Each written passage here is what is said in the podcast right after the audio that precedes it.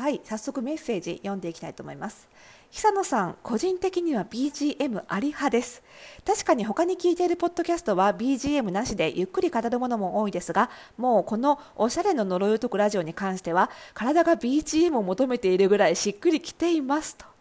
いうことでありがとうございますメッセージ。そうですか？いいですか？BGM かけてて。古臭くないんですか？いいですね、もうね、古臭くてもね。はい。じゃあちょっと遠慮なく、え、BGM あり、この1通1票のみですけれども、もうこれで見切れ端ということで、引き続き BGM かけていきたいと思います。ありがとうございます。えー、続けてちょっとメッセージね、読んでいきたいと思います。えー、第283回でお便り取り上げさせていただいたラジオネーム、海猫さんから、えー、ご感想メッセージと追加質問いただいております。読んでいきます。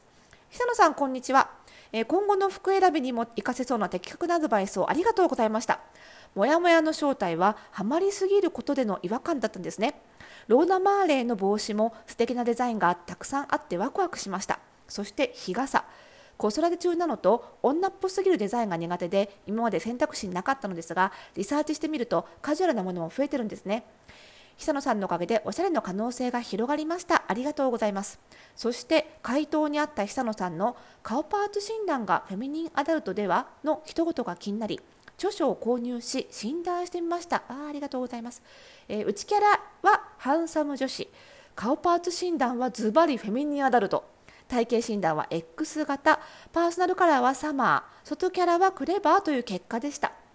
びっくりしました。というのも私自身年下に見られることが多くパーソナルカラーがずっとスプリングだと思っていたんです。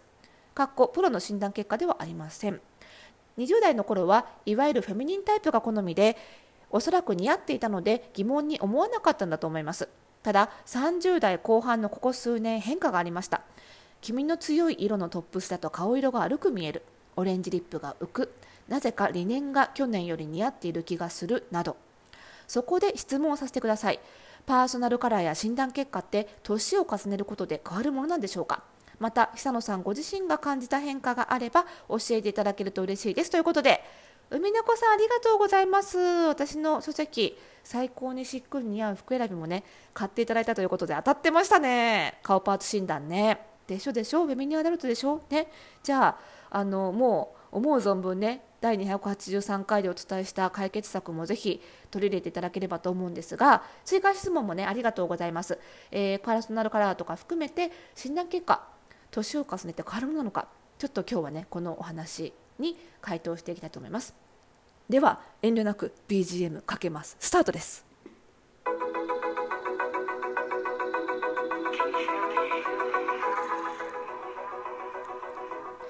はいということで始まりましたおしゃれの呪い解くラジオ。私今喋りながら気づいたんですけど今日290回目なんですが6月30日多分今日で1周年でございます。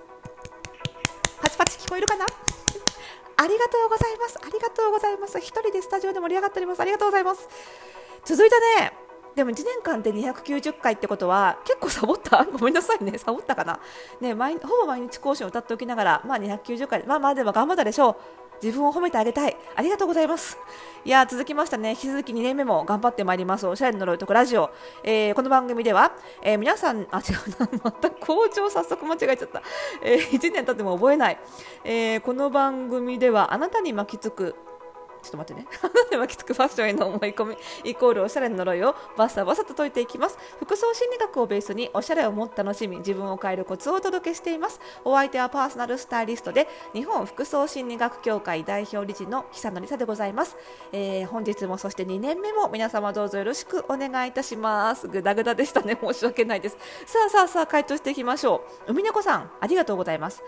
えー、診断結果ねあの年を重ねることで変わるのか、まあ、経年変化があるのかこれね結構いただくご質問なんですね。で、まあ、世の中ねいろいろ診断流派ありますわね。なのでちょっと他の流派のことはわからないんですけれども、えー、私の書籍最高にしっくり似合う服選びでご紹介している、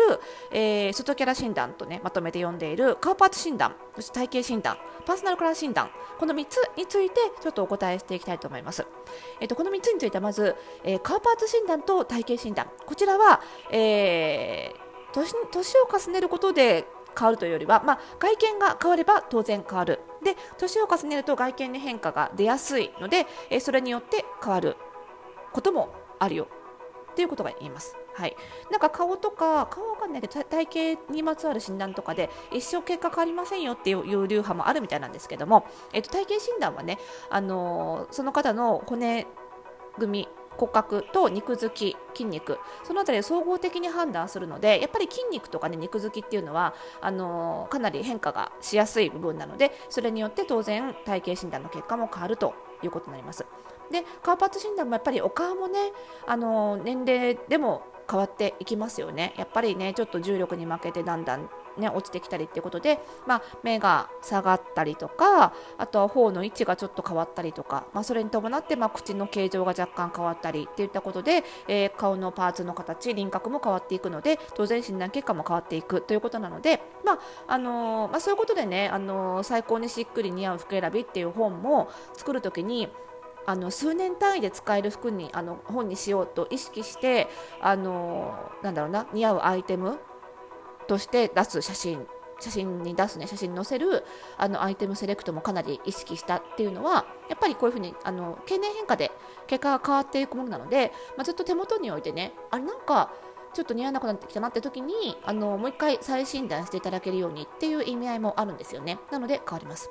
ただパーソナルカラー色素ですよねパーソナルカラーで人間の色素に基づいて診断をするので、えー、そのパーソナルカラーに関しては基本的にはあまり変わらないと言われています。ですが例えばそのパーソナルカラーもねあの誰もがみんな1つのタイプにがっちりはまるわけではなくってあのスプリングとサマー両方同じぐらい似合うタイプとかね中間タイプミックスタイプもいらっしゃるんですよそういう場合にあの色素はそんなに変わらないんだけど肌質がちょっと変わったりとかっていうことでその例えばスプリングとサマー両方同じぐらい似合っていたのがサマーに大きく傾いたっていうことはありえます。なのでパーソナルカラーに関しては、まあ、経年変化というよりはあの何らかのこう偏りが増えて、えー、ちょっと変わっていくっていうことはありますがあのこれまで全然似合わなかったえー、タイプの色が似合うようになるってことは基本的にはないというふうに考えられていますので、まあ、そういうふうに見ていただければいいのかなと思いますね。はいえー、なので、えーとまあ、似合う服は、まあ、色以外に関してはあの大きく変わる可能性はあるし色に関しても少しあの傾向とか注意点が変わる可能性はあるよということで、まあ、それ自体も何て言うのかな逆に捉えるとね今似合わないものが将来似合う可能性もあるっていう前向きに捉えるとそういうことでもあるので全然悪いことばっかりじゃないむしろ、まあ、そうだからこそ一生おしゃれって飽きずに楽しめるんじゃないかなっていうふうに思うので、まあ、そんな自分の変化もねあの楽しんでいただければいいななんて思っているんですよね。はい、なのであの海猫さんに関してもあの、まあ、あと一つ考えられるのはねやっぱりよくあるのは正直若い頃ってあのなんだろうなまだその外見の個性が固まりきってない部分もあるのであの似合う似合わないって言っても結構境界が曖昧だったりするんですよ。つまり似合わないタイプのものでも意外と着こなせちゃったりするんですよ。若さと勢いでね。なんですけどやっぱり、ね、年齢重ねるごとにその体型だったり顔立ちの個性がどんどん強くなっていくしっていうことであの似合うものはより似合うようにで似合わないものはその似合わなさがより目立つようになっていくんですよね。だから峰子さんももしかすると、まあ、そういう関係で、あのよりその似合うものは似合っているんだけれども、まあ、これまで来たものの中に似合わないものがあって、まあ、それが目立ちやすくなったからちょっとびっくりしちゃったっていうこともあるんじゃないかなというふうに思いますのでぜひね診断結果あの書籍でね見た診断結果の中で自分でまだあんまり取り入れてなかったデザインとか色とかもあると思うので挑戦してもらえるとまた新しい自分がね発見できてこれから先のねファッション楽しめると思いますのでねぜひぜひ読み込んでいただけると嬉しいですね。私自身が感じた変化はそうですねやっぱり体型は変わってくるよね。なのであのー、まあ、それもでも楽しいです、さっき言った通り本当に、あのー、私もともと性格的にも飽き性なので、あの自分の体型が変わっていくことであこれも着られるんだこれも着られるんだっていう楽しさがあるので、まあ、それがねこういうその体型診断とかあの自分で作ったのであのそれがあの楽しめる体型変化もね楽しめるっていうのが本当に良かったなって自分自身では、うん、思いますよね。ただうん、やっぱりそういう理論を知らないとあのこれまで着てた服が似合わなくなっちゃうって私はそういうふうに前向きに捉えられるようになったんですけどあのまだまだねちょっとネガティブになっちゃうっていうかねびっくりしちゃう方の方が多いと思うんですよね。なのであのそういう時にあのいや似合わなくなったかもしれないけどもってことは新たに似合うものも出てきてるはずだよっていうことをお伝えしていきたいなってすごく思ってて。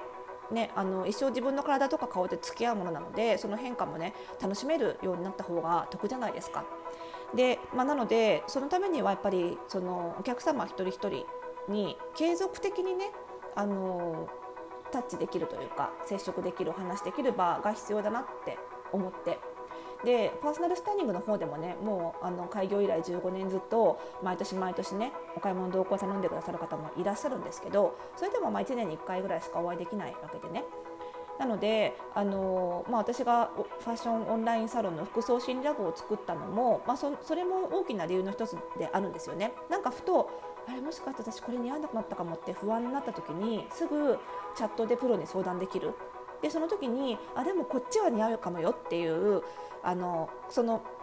悲しさとかねびっくりも一回もちろん受け止めるんだけれども、まあ、そこからあの次のステップもしっかり提示できるっていうね場があるといいなと思って作ったっていうのもあるのでねあのぜひぜひねあのちょっと最近似合わない服が増えてきたなって落ち込みがちな方はねあの服装心理ラボで来ていただけるとあのそんな変化も前向きに楽しめるようになるんじゃないかなと思いますので。はい、あの今月いよいよ6月30日で終わりで明日から7月1日なのでまた新しい月がスタートということでね服装診ラボに入るにはまた絶好のタイミングが皆さんやってまいりました。あの月変わるのまで待ってた方もね いらっしゃると思うのであの月初のタイミングあの月回避制なのでね月初のタイミングのご入会が一番お得ですのでねあの自分の変化も楽しめるような、えー、服装心理ラボぜひぜひご入会ください。また番組概要欄にリンクを貼っておきます。